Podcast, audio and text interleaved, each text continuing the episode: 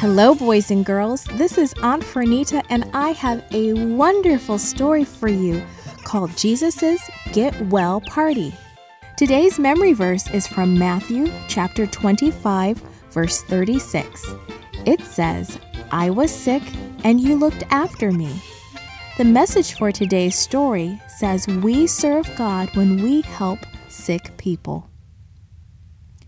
Have you ever had a high fever?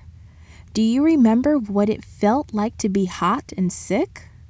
Well, a long time ago, Jesus helped someone with a high fever.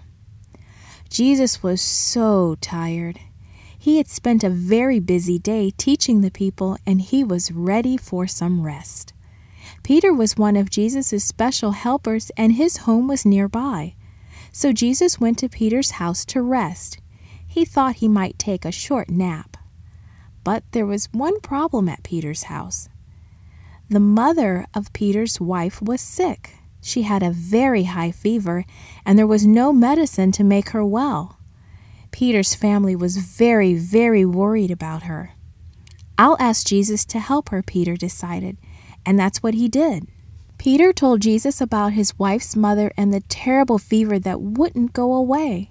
He really wanted Jesus to help her. So quietly, Jesus went with Peter into the room where the sick woman rested. She was so sick. She was even too sick to get up and take care of her family. Jesus smiled kindly at her.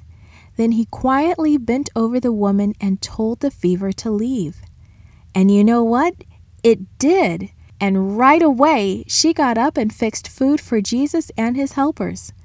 Now that was big news. Someone visiting Peter could heal the sick?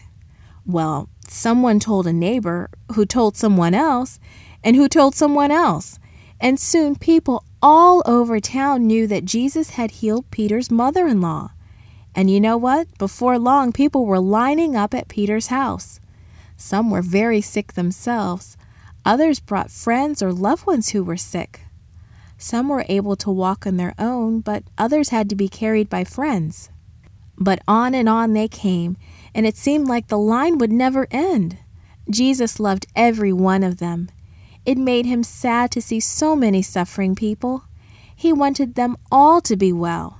So, hour after hour, late, late into the night, he healed them. Not until the last person who came was well did Jesus stop for rest. Oh, what a long and exciting day it had been, and Jesus was still tired, but he was happy. He was happy that he had been able to help so many sick people. Jesus wants you to help people who are sick too. What can you do?